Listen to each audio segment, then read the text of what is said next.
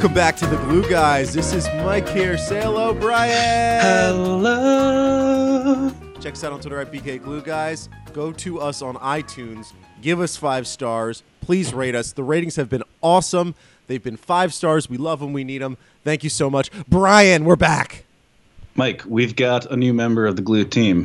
The Tell little, everybody. the This tiniest is why we've been man. gone for so long. Tell, talk to him. Talk to Um, the people. So I'll go through the entire birth process. My wife has had a son. A- No, start at the beginning. Start at the at the very beginning. It was September.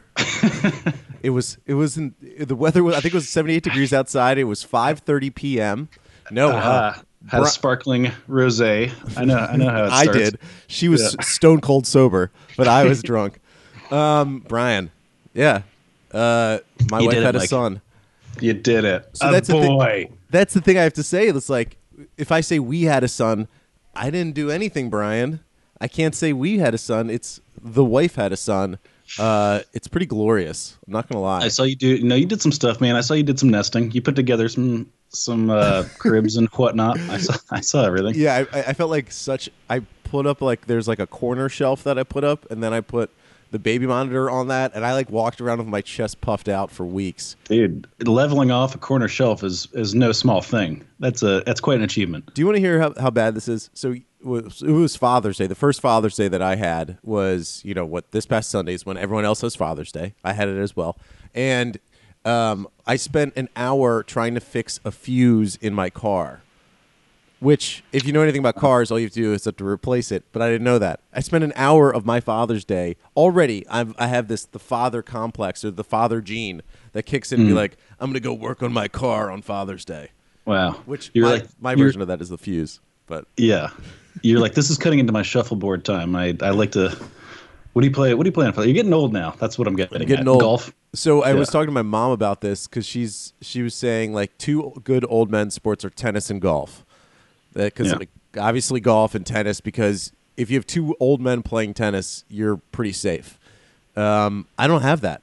I don't have. I, I can't. I really don't like. I, tennis seems pretty active. I feel like you could totally pull a hammy or, or blow out a MCL playing playing tennis. Right. I was wondering if like is water polo like a new old man sport because like water Dude, no, you'll drown so fast. What are you talking about? water gymnastics are like that's what old people play. So maybe we play like a light version of water polo in our 80s. I had to play water polo at summer camp once in a while, and it was torture. It was actual torture. Like I, I felt like my, the the aversion to that sport that I had was like I I would you know I want to run. I think that's. I think they make you play because I had to do that too at, at my Jew camp that I went to. Of course, So I I went to a Jew camp. I was the one guy at the Jew camp. didn't you go with? Am I allowed to reveal who you went with? A famous son? Are, are we allowed to say? Son. Uh, who are you talking about? Steven oh, Spielberg's son. yeah, yeah, he was there for like one, like he was there for like a, a short period of time one year. He was Oh. great. Oh, because Yeah. the way you built it in college, it was like you're best friends with him. But that's Um, well, sure. I mean, I'm yeah, I'm still best No, best I'm friend. just with him. yeah. But anyway, but like I think they make you play water polo at summer camp to justify having a pool beyond like doing laps because so this like, was in the lake. This is there's like a you know a 20 oh foot god death trap below you. There's nothing. how murky was that water? Was it clear or was it like the Very scariest? murky, and there's spiders in it too. Oh my god! Yeah, it was. it was. It was no joke. I was super terrified of. I'm still pretty much terrified of any water I can't see. Like, if, if you can't see past, you know, like an inch, I'm pretty terrified of it. Yeah. I and it was like rocky too. There was waves, so like you know, it's hard enough to tread water, and then you're just you're getting It's blasted. It's some Spartan crap that you were you were thrown into a, Yeah. a wavy lake to play water polo, a sport that is already like ensures at least one death per round. But hey, I made it out. You know, only the strong survive, Mike. Let's talk some Nets basketball. Ugh. There we go. Um, so we, it- it is the week of the draft. We are here. We are so excited. This draft is a, a thrilling draft in my estimation, Brian. Um, so there's like, I think generally, uh, what ramp, ramp uh, speculation is rampant for uh, what the Nets may be doing. I think we have a sense that the Nets are going to try to trade up. They're going to try to get a pick earlier in the draft. Right now, they have the second to last pick in the first round. That is not exciting. The names we're seeing are like Shake Milton, D'Anthony Milton, maybe also is his name. I don't even know. It's too hard to even tell. Uh, but there are Yeah. so many intriguing trades out there. One just thrown on top of the pile is this Cavs idea. um, what's going through your head as you're seeing all this stuff? So I just want to do a, a quick, you know, cursory just announcement. Uh, I don't watch college basketball. I don't like college. You know, moreover, I don't like college basketball. Um, And so I have, I'm like Charles Barkley. I have no respect for these people until they log four years minimum in the big leagues. Okay. So if you're looking for hot takes about like Robert Williams and Lonnie Walker, you're not going to find them here. All right. I don't pretend to know anything about these people. The one thing that I do know, Kevin Knox all day. Okay. Yeah, everyone loves Kevin Knox. yeah, he's fantastic, and it's so funny. It's like if you track, you know, obviously you could do this in any sport, but tracking NBA mock drafts, Kevin Knox at one point was like the twentieth pick, and now he's the seventh pick. Michael Porter Jr. was the fifteenth pick. Now he's the fourth pick. It's like, the, and and in the NBA, we do something that almost doesn't exist anywhere else, where. So like Jaren Jackson, justifiably will be a top five pick. Jaren Jackson played about twenty minutes a game at Michigan State but yet like we're convinced that he is you know a top five pick guaranteed and he will not fail as a player we do that in the hmm. nba like w- w- when you i don't know if when you look up like mock drafts right the information that they choose to show you is not points per game they just show you the averages or per 40 minutes because they know that if they showed you Jaren Jackson scored nine points a game no one would want him. He is not exciting. He is exciting when you do per 40 minutes and he has five blocks a game and he's amazing and he's shooting 40% from three. Um, but I'm, I'm like, so like to have a strong opinion about any of these players. I mean, I've got a couple. I'm not going to lie. Keita Bates-Diop is like my my holy grail at 29 if you were to Wait, fall to them. So did you think that before the Nets Daily article or, or the ESPN uh, NBA mock he- draft thing? He was the guy, like he was the guy I've been tracking all year, and I just never thought the Nets had a shot at him because, like, twenty nine is such is is it is one of the worst draft picks in the entire draft because it's Can a- I- what Can I just say quickly that like uh, ESPN has really stepped up their UI UX game for this mock draft this year, and I for one super appreciate it. what's UI UX? You know, just like the user interface stuff, Oh, oh, nice. user experience, user interface. Come on, But don't you feel like there's part of your part of your experience of the draft is like gone because the Draft Express, like dude, totally. all that like I would check Draft Express probably three times a day within the two weeks leading up to the draft. Who who is going to fill that void? I mean, has nobody stepped up to be the, n- the next draft express? I think we should start wingspan.com because that's all I really Oh need. Oh my goodness, that's a genius name. And all I need to know is the wingspan of these guys and their height without shoes. Also, we could do sub website heightwithoutshoes.com because Yeah. I, I don't. What I also find is so funny is that you can tell when a, an, a, an analyst is high on a player because they will lie about their height. When we know their height, like uh, Zhaire Smith, who's from Texas Tech, super athletic, you would love him. Dunks the ball like crazy. He did like a 360 alley oop dunk in a game. Very exciting. My uh, my inside guy said, "Stay away from Zhaire Smith." Okay, Inside guy, Brian. I I got an it. inside guy. Jared Jeffries. Did I tell you that story? Yeah. Oh God. Um, that, I saw yeah. Jared Jeffries at his Nets game, and we went to the bathroom together. And I said, "Hey, Jared, what are you looking for a job?" and he took a ton of offense to it. Um, we got to get Tiago Splitter on the pod. I think he can also help us. But like, it, like it- it's I am missing Draft Express so much. I know that the guys are at ESPN. They're doing as like so they improve the draft experience at ESPN.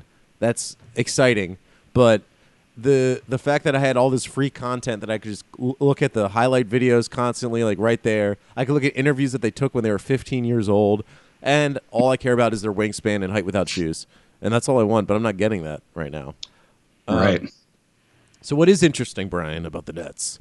The big story for the Nets is that uh, their name is linked to pretty much every trade discussion for every pick from Cavs eighth overall, Charlotte eleven, Bucks fourteen, Sixers ten, Nuggets. Uh, no, Nuggets 14. Nuggets 14, Bucks 17, uh, Portland 24. The Wizards have now put their name in the hat, and uh, it's been reported that the Wizards are willing to tag. If you take on Marcin Gortat's $12 million year contract, expiring deal, you may get the 15th pick overall. Um, wait, can we just take a minute to blast this out? uh, Mike Smeltz had called this Dwight Howard deal that everyone's been talking about. he was so on the ground floor of that. It was, you know, you were laying the foundation of that rumor. I think that pretty much came from you. I, I got to. I mean, is there is there another? You know, anyone else? Correct me if I'm wrong. I think Mike Smeltz broke that story two months ago. Yeah, it's it's Woj like how Woj broke the D'Angelo Russell trade by just discussing it on his pod, and then it happened a couple of days later.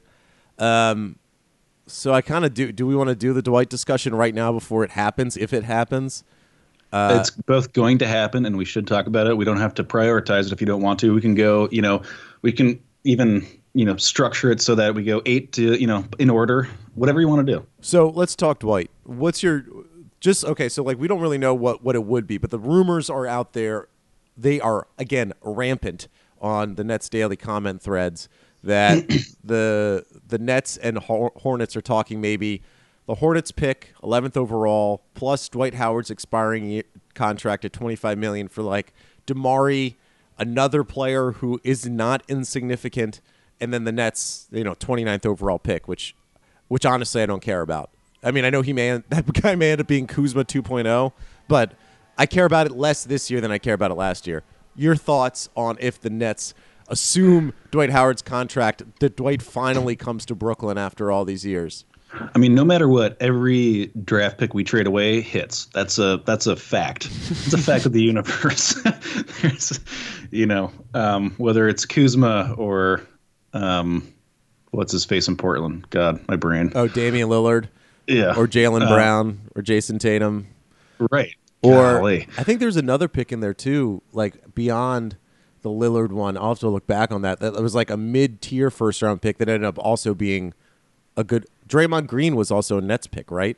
Draymond Green, I think, was technically. Yes. That uh, was with the Troy Murphy trade, I think. I think. Yeah. Yeah. yeah. Troy Murphy. Um, True boy. Um, so, okay. So, what do you feel about Dwight possibly being a net after all these years? Well, so for all the same reasons that, I mean, it's not you know, people are very quick to react to this because, um, you know, symbolically, it's a it's a big inflammatory story. Um, you know, Dwight Howard is uh, not a culture guy, emphatically not a culture guy, and we're supposed to be the kumbaya culture team of the future. Um, so, like, there's a whole lot of, you know, off court stuff to to um, to rectify with this particular deal terms of just numbers, I know everyone loves them some RSJ, and I'm right there with you. Um, but we need high ceilings. I mean, I know that like you know Rondae Hollis Jefferson had a real um, bump up this year, but in terms of the the, the full blown height of that ceiling, I I really don't know how much higher it is in its current valuation. Um, and we got to play the long game still. I know everyone's going to be like, yeah, we got to value continuity and stuff, and like that's all very true, but I think at that level you're talking about, you know, gradations of five wins or something, or like, you know, eight wins is like going to and and, and there's a cap for that that's really just going to be about your talent level. Um, so this team is still really thirsty for talent. Um, and if I don't know, I don't know how deep people are saying this draft is. It's really never that clear. Um, if if the eleventh pick, if you go for that that Kevin Knox, and you know that's the 18 year old. Um, you know what do they have? What's the the line on his the ESPN for Kevin Knox? Yeah, a uh, tantalizing talent blessed with impressive physical tools. Come on. Well, the the best comps is if you do the ringers, they have like their draft guide, and then like the. I mean, it's usually pretty high and low, but like the guys that they'll compare Kevin Knox to, I think is like a little shorter Kevin Durant, basically. Uh, which which I guess he is. I mean, he's he's six nine, six ten. He can shoot the ball. He can score. He K- Kentucky is like the classic team where every player that goes to Kentucky is better once they leave Kentucky than when they were there. I mean, Devin yeah. Booker, Karl-Anthony Towns. I mean, the only person who's who was better at Kentucky was Michael Cauley, Cauley Stein, who now stinks. Here's the Kevin Knox comparisons: shades of Tobias Harris, Al Harrington, and Jeff Green, which is actually not not that sexy. Uh, I mean, I love mm. Tobias Harris, but Al Harrington was like okay, and Jeff Green is obviously. Um, Dude, Al Harrington was was legit. Come he was on, pretty legit. Um, you know what I like is it was interesting when they do the physical comps is uh, so they have Paul George and Aaron Gordon. Uh, they all you know have very similar, almost exact uh, for Paul George and Aaron Gordon. um, you know, height and wingspan, which you would not think, you know, because they hold themselves very differently. You know, their posture is very different. Right, right. It, that's what's so interesting is that when you actually look at like Dwight Powell on the ESPN mock drafts, Dwight Powell is like the comparable for a lot of athletic, long-armed big men, and no one thinks Mm-hmm. of Dwight Powell as like as He's the athle- default player. Yeah, he's like the guy that they compare them to.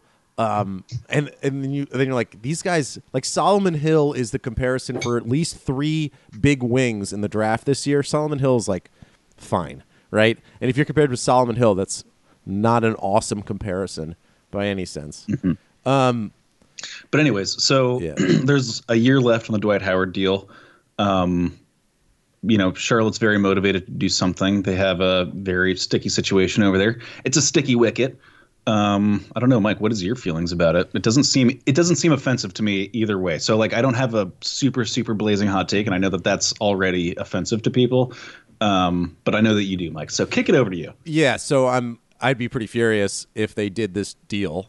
Um, really? Yeah, because okay, one is that they would be giving up DeMarre Carroll, who you know I believed the entire time that they would get value from. Like he is a guy who, independent of of you know being included in a trade for to take back a bad contract, he himself has value. He is an expiring contract. He was good last year, good veteran presence, plays a position that every team wants, which is at like six seven wing, who can also play the four at times, who can shoot threes, and again a good leader. So like what I hate is that that like so when the Nets traded Brook Lopez in the D'Angelo Russell trade, they had to do it because they needed like a salary thing to fi- fix for the Mozgov coming back. But like Brook Lopez had trade value. He was at the time with the Nets, he was like one of the best offensive centers in the league until he went to LA when he sucked. All right. So the Nets would be giving up a valuable guy in DeMarre Carroll, a guy who could help them this year, be a leader, blah blah blah, or who could be traded at the deadline for probably a first round pick because most teams would want someone like DeMarre Carroll. So they'd be giving up a valu- valuable guy like that. If it is Rondae Hollis Jefferson, you know, I don't like love him. I mean, I like him a lot, but I agree with you. The ceiling is like, let's say the ceiling is like a really good sixth man scorer or, you know, the fifth best player on your team, right? I think that's if he shoots a, if he somehow adds a three point shot, which is not inconceivable, but he has not shown any signs that he will add one. But if he did, that totally changed the argument about him. But right now, he seems like fifth best player on an okay team. Um, well, so here's my like bigger kind of more macro argument for this is um, that you know with the uh, you know in, the wake of the CBA 45% increase thing that like made everyone explode their budgets, um, non-player assets values skyrocket in turn too, right? So the value of draft picks is kind of going up. It's a bit of a seller's market. Um, do you so like in my opinion like i think like you know having like really cheap assets like that you know where you can get an infusion of talent is going to become slightly more valuable as time goes on. I mean it's going to level out eventually of course as you know people adapt uh, but right now picks are kind of valued higher. Right. um, but what is interesting is that we, as I kind of like did my whole preamble, is that pretty much every team from eight to seventeen is rumored to want to give up their pick, and then there's many like the Lakers also at twenty five probably want to give up their pick because that first round pick is money that they could be using to spend on a on like a LeBron James Paul George reunion, not reunion, but union. Um, the Portland Trailblazers just want to get rid of that first round pick because that is too much money for them to pay on top of their luxury tax, and they'd rather have two second round picks than that first round pick. So, like, I agree with you that the first round picks are super duper valuable. The, the contracts on them are great right now, but there's also just a ton of teams that want to get rid of their first round picks because they overpaid for talent in the budget busting. What, what was it, 2015 or whatever it was? Um, I don't. I just here's what's the, the indication of the Dwight Howard trade would essentially be that culture doesn't matter, Brian. Wah wah wah, hot take. But like, I know that's like that's like the loudest wah wah wah hot take horde you could possibly have. But Sean Marks would be saying, "I'm going to trade away." The, like the veteran leader on this team, a guy who Kenny Atkinson has like said repeatedly that he loves that that like really made a difference for the team this year for one of the classic, and I'm not going to use the term locker room cancers because that's a tough term, but one of the classic annoying locker room, bad vibes, black hole type dudes in the NBA. Now he may Dwight Howard like what is so funny about him. He was on like the jump this past week, last week, and he told a very funny Stan Van Gundy story, and he seems super charming and like like he always has been like a joker, and like so if you see him in certain interviews, you think, oh, he's not that bad. But if you just look at his history, every team that has gotten him, besides the Magic, has wanted to get rid of him pretty much immediately once they've gotten their hands on him. There's a reason why, not just his contract. It's because the dude is like something happens with him in the core fabric of the team that when he is on that team, that team realizes, oh, we cannot have him a part of our equation. We Well, can't. he cannot be an ingredient in the in the soup that we are making, Brian. Two things. Two things. First of all, did you see? Shout out to your boy Brian Fonseca. Um, he had an article on Nets Daily wherein he, he uh, embedded this t- uh, tweet thing where Dwight Howard is like working out, like dedicated to the hashtag grind. Um, and then for whatever reason, the only clips that Yes. are Yes. edited into it is his big game against the Nets. Um, Yeah, so Which- yeah, that's amazing. Is that the he he is Dwight Howard himself is advertising his his his accomplishments from last season, and it only included that Nets game, which is a direct shot. If you if you're into the conspiracy theory, it's a direct shot that like, hey, I know I'm going to come to your team. Look how good I was against your team. Right. And then second point is um, you're a PR guy, right? You know, you understand marketing, marketing, marketing. I'm all about it, man. I'm all about pushing out the content and making everyone happy and making everyone buy what I'm selling. You know that. So here's here's the scenario I'm pitching to you. Sean Marks is saying we're about culture, but meanwhile, he wants to lose some games next year because we've got our pick. here's here's a hot take for you. We actually might want to lose a few games next year. Um because it'd be really good if we do, you know? So- uh, long term. So okay, but let's walk down that like track a little bit for a second here. If if they make this Dwight Howard trade, okay, they are removing um, one of their best scorers in Rondae Hollis Jefferson as like much as that is unimpressive to the rest of the NBA. That does matter for the Nets, and they're removing their veteran leader dude. Okay. So then they're getting Dwight Howard, who was productive last year. I mean, obviously we saw that Nets game, but like he was like 17 and 11, like pretty good. The Nets Yeah. would take that. Um, but if you get, you're not getting Dwight Howard to like win basketball games. So then, like, then I think the Nets would need to make a couple more trades to tank. Like, they would actually, if they're going to do this, if they're going to take a Dwight Howard contract because they're not going to use him for basketball purposes to get the 11th pick, and the Nets are going to have their own pick next year, they should probably make a couple more moves to hopefully get worse. Because Yeah. a Jeremy Lin, Dwight Howard, D'Angelo Russell, Levert, um, you know, Dinwiddie team is still like too good to tank. Too good to tank. I mean, here's the thing. You realize, so last year we were the crusty Rockets. Next year, if this happens, we'll be the crusty 2009 Orlando Magic. And that'll be with like Joe Harris's Hedo Turkoglu. Yeah. yeah. Oh, well, yeah. So that's uh, like it's Joe Harris come back. I don't know, man. It's just like my whole thing is like we've been told, and it's not all Marks's fault because we in the media, we the media, pick up on a narrative, and the fan base that like this team's going to be all about culture and building the team smartly, but you cannot then espouse that line if you pick up a Dwight Howard and trade away two good culture guys. You can't you can't talk about building this team smartly if you're going to make this trade.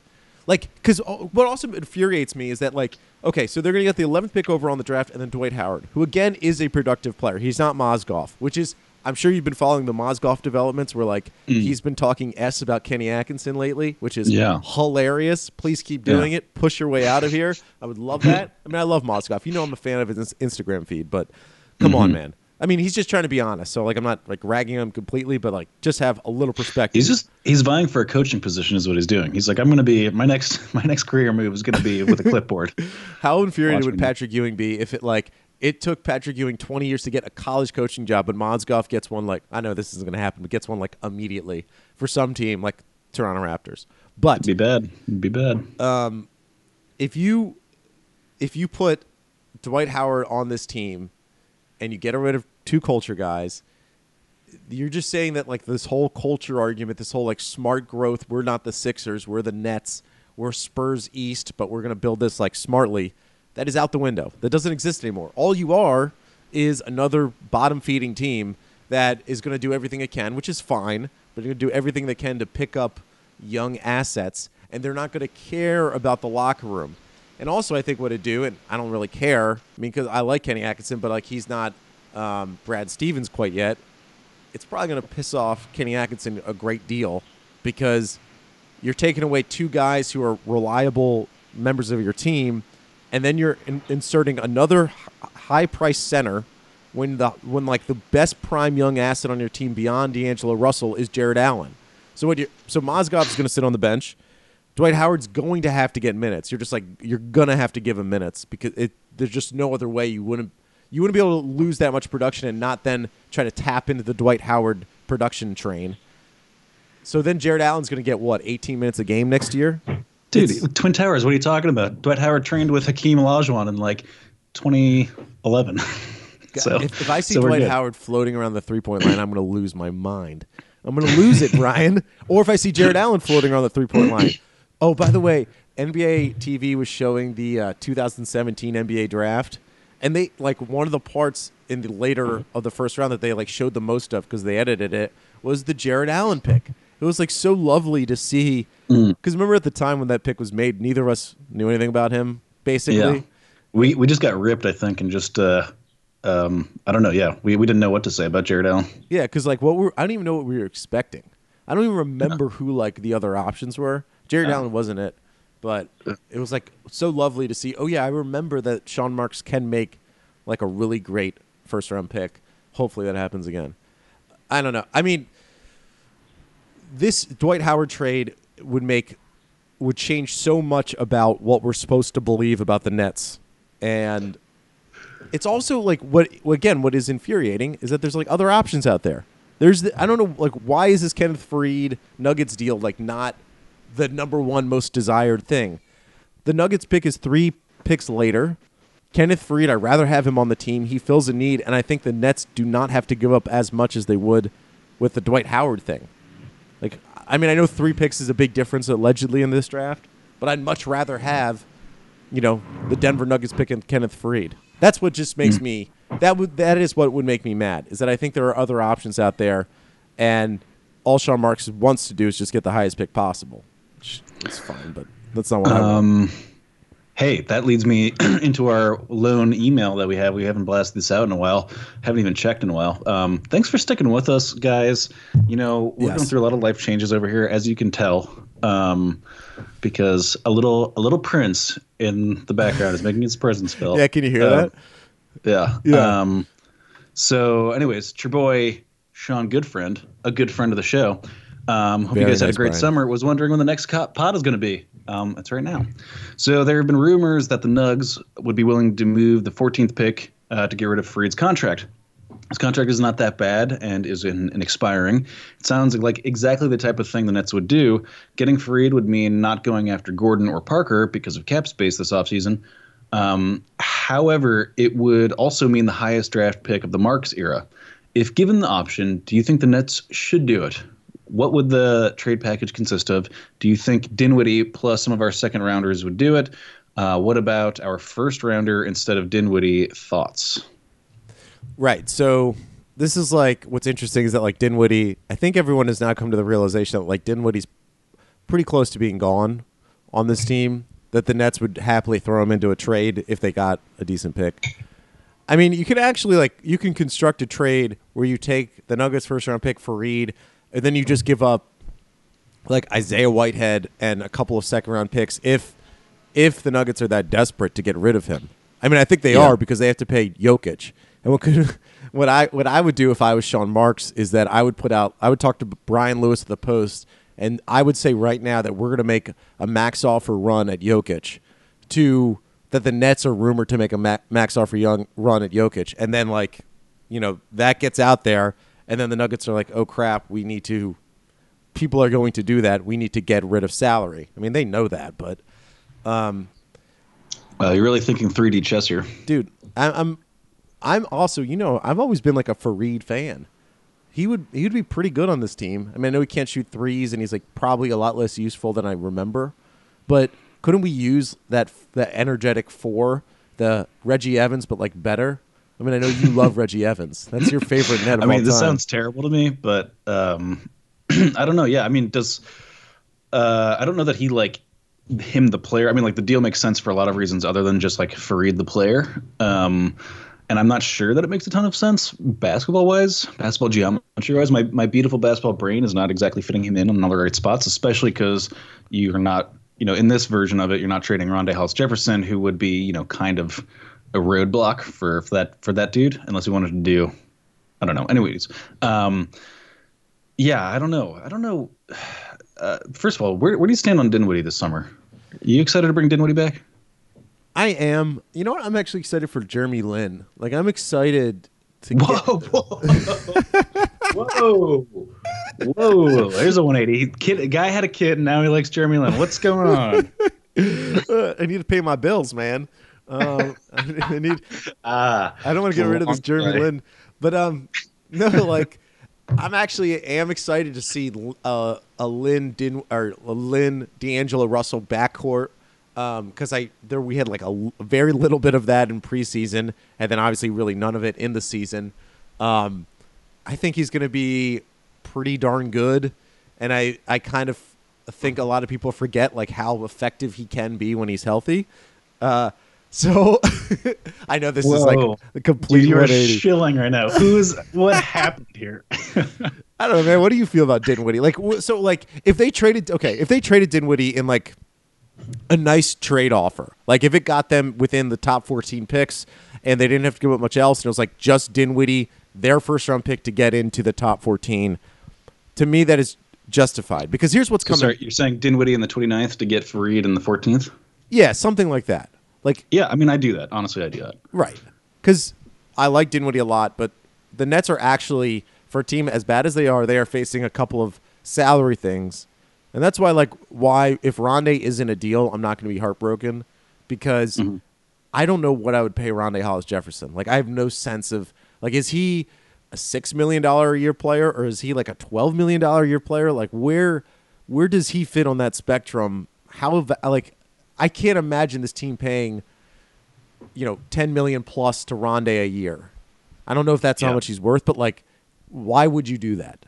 So part of the reason to trade him is to get rid of that question, to get something for a guy who ultimately you probably don't want to pay that much money to. Um, Next top down question though is like how how likely is it that we just stand pat? You know?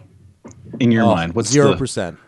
Yeah, I think I think you gotta make something happen. You, you there's the Nets have are too much of a power position, right? Like they they're one of the few teams that have cap space. Don't by the way, you, I know a lot of people have been doing uh, like ESPN Trade Machine, and I love ESPN Trade Machine. ESPN Trade Machine is still operating on last year's cap, um, and the Nets will be able to to make moves, significant moves, uh, going forward. That's not don't op, don't look at last year's cap and think that like this is what's going to happen. I mean, I, yeah. So what, what's the most likely scenario? The most likely scenario is like them just getting the Trailblazers or Lakers pick for two second rounders because that's easy, or or buying a second round pick. I mean, that yeah, that would be so unexciting. Um, I I I think it, there's a better chance that they like they do a Dwight Howard deal, a Kenneth Faried deal, something that also like this this new Wizards possibility, which is Gortat and 15 to to then flip and the Nets would give up like 29 and I don't know something else, maybe like Rondae or something. That that seems like a very real possibility to me. I mean, so far, I you know this is the first time um, I've ever had any faith at all in the Nets' ability to get some value for a draft pick. Like Sean Marks has, you know, mostly been pretty reliable at hitting. Um, LeVert, Jarrett Allen, you know, huge integral parts of our future at this point. Um, at least like in in as far as their you know potential is concerned. Um, so like it's an interesting position to be in as Nets podcasters because it used to be a draft pick is worthless because it's a sunk cost um, for the most part. So um, yeah. Anyways, And- um, and in I'm going this- into the, And I know you're like you're not dig you're not deep into the prospects of this draft, nor am I. But like this is a very weird draft. It seems like there's like the top 10 are very interesting. And then mm-hmm. after that, it's just a mix of like about eight players that are pretty good that you could see being really good, but you have no sense of it. And then after then after those eight players, the 19 through 45 are all the same. They're all like the same dude. And the Nets being at 29, you could get you could get the best guy of that third group. You just have no clue who that is really. And maybe you know maybe Sean Marks is the person um, to do that. I don't know, man. I so going back to the Hornets trade for a second, the one intriguing possibility of getting the 11th pick is that if you look look at mock drafts for a second, you there's a pretty stable top 10. And it, you know, you know you go through the top names of like Bagley, Ayton, Doncic, Porter Jr., Jackson Jr., Bamba, and then you get into this Wendell, Wendell Carter Jr., all the juniors, they're all there.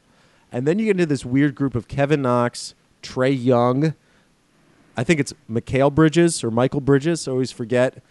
Mikal. Mikal Bridges. And then I think there's a line there. Okay, so that's 10 players. And then it goes from like Collin Sexton, Miles Bridges, Lonnie Walker the fourth, which Nets fans don't be sold by Lonnie Walker the fourth. I know a lot of people like him, but I uh, dislike them. Oh wow! If you're at 11, you are sitting there in a position where if someone jumps up, some random team, let's say I don't know, let's say the Knicks randomly decide that they really like, I don't know, Robert Williams or something. Sitting there at 11, you have a shot at getting like one of the guys that is consistently in the top 10, obviously, because you're at 11. That's the advantage is that you're you're waiting in that position, that one pick after the top group, to hopefully get someone in the top group. I just I just can't accept that it's going to be Dwight Howard as the way they're doing it. I just it, it would just make me so mad. I mean, that guy, man, man, if you made up a player to if you were a culture, culture, culture franchise, Brian, who is about the worst person to add to your roster, that would be the antithesis of a culture, culture, culture player. I think it's Dwight Um, Howard at this point, basically. Well, look, we're we're also about you know spinning the narrative, right? Reclaiming, you know those those like D'Angelo. Russell is a perfect a perfect example of this. So here's what we're gonna do: we're gonna bring Dwight Howard on and be like, he's a veteran leader now. Guy's changed. Guy's uh guy's very wise. He's been in the league a long time now, so he knows a thing. Had a bad back injury that wisens you up. You know, you spent a couple weeks on your back, start to think about your life a bit. I've been there. I know, I know what that's about. and you know that's what's good. There's going to be at least three articles talking about how like Dwight now finally in Brooklyn, the place he always wanted to be. He can teach all these lessons to Jarrett Allen. Yeah. Oh my God, I can't. I can't stand it. I can't stand it, Brian. it would make me so mad because it would already. Part of the thing is it would almost already feel like a lost season because Dude, he's already addicted to the grind. Come on, he's the he's grinding this summer. What are you worried about? By the way. I'm sure you didn't see this, but do you follow Victor Oladipo on Instagram? I'm sure you don't. Um, he he put out a picture of before and after of Miles Turner. Miles Turner, after the season, he was all doughy and fat, and now he's like he's like uh, signs of a six pack and he's looking skinny. It always surprises me, like at all, when any of these guys are doughy, right? Mhm. Like they are Yeah. professional athletes, and I know it's like I guess tough during the season to work out and play basketball, but basketball is working out. Um, It's just always shocking to me that like they're not all like in pretty good shape. He looked at he looked like me, and I you know I've I'm I'm up there right now. You know I'm like 250. I'm just had a kid. Um, how much are you actually these days? I don't know. I mean, like honestly, having kid people bring over like desserts, all these desserts, and Oh God, I just end up like eating them all, and Yeah. it's tough. It's a rough life. I'm trying to get You're- out of it. Are you are you over two? Oh, uh, no, no, I don't think so. You wouldn't think of it to look at me, but I'm like 195, dude. How is that possible? I know. It's I thick bones. I think I've never broken a bone in my life except for the time I got shot with a cannon in the pinky. That was unavoidable. Oh, oh, yeah, yeah, yeah. The t-shirt Yeah. cannon. Uh, yeah, it was a cannon um, that shot T-shirts. But uh, but yeah, I'm just I don't know. It's weird. I've, I'm just I don't know. I can't explain it. But I'm yeah like 196 today. Weighed in, Um, fighting weight. Is there any other draft thoughts you want to dump out before you know we see the draft Thursday night? Is there anything else in that head? I got nothing. I really got nothing. I'm just excited for a little motion in the ocean. You know, D'Angelo Russell trade happened uh, the, one year ago today. Um, so I just want to take a minute to thank thank you know the, the basketball gods for making that happen and making Sean Marks pull the trigger on that because like it gave us a lot to talk about. Well, didn't we like? I think we were like recorded a pod. Didn't we record a pod that day? And then So. the trade happened, and then we had to like. oh, this is what's gonna happen. Oh my lord, this is exactly what's gonna happen. we better what are we release this? ASAP, so then the Dwight Howard trade then happens immediately. God, we're we're doing it again, Mike. How did we always do this? Oh, I do want to talk about two quick things. One is like the Kawhi Leonard to Brooklyn. Um, we just need to like. It's already been put out there that like that's not happening. Even though the reason why those rumors are out there is that Kawhi's uncle and main advisor at this point is in the New York City area. Um, I think he's in New Jersey, and the, you know Sean Marks has a relationship with Kawhi Leonard. Uh, there's been all these reports that like the Nets are not in the running. There's not a single trade that really ever makes sense to get Kawhi Leonard. Like you just couldn't you couldn't fabricate it um, unless if Joseph Tsai is more of a of like a genius than I even think, and like he he has a connection to LeBron James, and he can he can basically trade the entire Nets roster to the Spurs, and the Spurs give up Kawhi Leonard, and then LeBron signs to Brooklyn. That's like the only thing in the world that makes any sense. But uh, that's not happening. And then we should talk about the Cavs thing real quick. There's like there's rumors out there that I think is from Sam Amico, or is that how you say his name? He's he's like the, one of the main Cleveland Cavaliers reporters. It's Am Amico. Amico. No, I'm just being. I don't know. Yeah, I don't know. And he's reporting that the Cavs, a lot of teams are calling about the Cavs' eighth overall pick, which is, of course, the Nets pick, um, that the Nets are the most aggressive pursuers of that pick. I don't know what the Nets would be offering to the Cavs. The only thing that makes sense is salary cap relief. It would be something like uh, the Cavs would give up J.R. Smith, probably Tristan Thompson or George Hill or something like that, like two of their three bad contracts to the to the Nets. The Nets would give up Dinwiddie, DeMarre Carroll, um, Rondae Hollis Jefferson. Like I'm making this up on the fly. Eh, Like I, I can't even make up a trade that like really makes all that much sense. It would just have to be Sean Marks basically saying like, "We'll take every bad contract you have to give us eighth overall." Um, is that something you'd want? Would you want a team filled with J.R. Smith, Tristan Thompson, George Hill, and you give up the rest of your roster to get eight eight overall? You, you will not. I know that you've you've really expertly like layered this so that we won't detect the J.R. Smith fascination that you've had over the years, which I know is actually the center point of this trade for you. Um, You know that No, I- I don't. Yeah. I can't believe in the same breath you'd be like, Dwight Howard is terrible for culture. Get me J.R. Smith. Um, JR is a champion. Okay. Yeah. He makes big plays in big games. We've all seen it happen. Yeah, we haven't even talked about. Uh, did you watch any of those finals? You probably were like delivering a baby or something. So Yeah. So I so that yeah I watched like I I, I think I I, lo- I did the best possible viewing is that I saw the last like eight minutes of game one the last eight minutes of game three, and hadn't watched just anything else of the rest of the Yeah. games. I did. I did like all of game one, and then the first ten minutes of game two. And I was like, "This is Isn't this it? is not going to this is not going to end well." I mean, I will say that like people flipping out about the Warriors, saying that the Warriors need to be broken up, or like the NBA can't allow a team like the Warriors to be created. It's it's just that like the the the East was weird this year, and the Cavs are not good. This Cavs team is not good, and they end up playing against a pretty good Warriors team. I also don't feel like the Warriors are like an all time great team just yet because they're still like a little too lax for my taste, and they end up playing in the finals a Cavs team that is always like not hundred percent, regardless. Um, and you know, like next year, if they get to the finals and it's the Celtics, when the Celtics have all their horses, you know that that will be an amazing series, and I think people will watch that. I don't. People didn't care about this finals because it was like, it was just. I mean, George Hill's like being super relied on. Rodney Hood got dusted off and had to play in the finals, and Rodney Hood was like banished just a little while ago. And J.R. Smith makes one of the dumbest plays in NBA history, and like still plays a bunch. Um, yeah, man, Well, what are you gonna do? You're gonna bench him for one play? I mean, I mean, that's how I would run my team. That's how I would do it. you're. I know you're a real drill sergeant. Teach him Um, a lesson.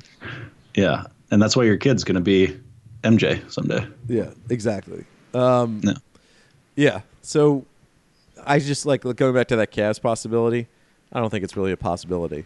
Like it would it, it, again. The only conceivable way to do it is be like the Nets will take every bad contract that the Cavs have, and if they did that, I'd be fully on board. If the Nets got eight overall and just had to take a back a bunch of bad contracts, please let me do that. I would I would take that immediately. I would take that over Dwight Howard. I think there's a difference between eight and eleven. I don't think there's that big of a difference between eleven and fourteen. That's how I feel. Based on a feeling. Um, all right, Mike, did we do it? I mean, We what did else it. You got? We did it. Okay. Um, tweet at us your ideas for guys you like in the draft. We'll keep kind of like rolling out on Twitter like things that we like. You know, I've been tweeting out a bunch of stuff that I, the guys I really like in the draft. Um, every opinion is valid. I love it all. I want to hear it all. Um, we'll try to get a pod up, you know, sometime around. We'll probably get another one up this evening after an actual trade happens, which Yeah. will definitely happen. So monitor your your podcast feeds because there's going to be a Nets trade uh, somehow, and it's going to impact the team. One of these players will be gone, likely from the team: DeMarre, Dinwiddie, Rondae Hollis Jefferson, Isaiah Whitehead. um, so just keep an eye out on Nets Daily. Keep an eye out on your podcast feeds. Keep an eye out on at BK Glue Guys. And um, we will keep you updated and give you the analysis you need as you're heading to the NBA draft. Brian, Mike, good night. thanks for having thanks for having me on. Thank you. Thanks for you for being here, Brian. Nicely done. Take care, everybody. Yeah, boy.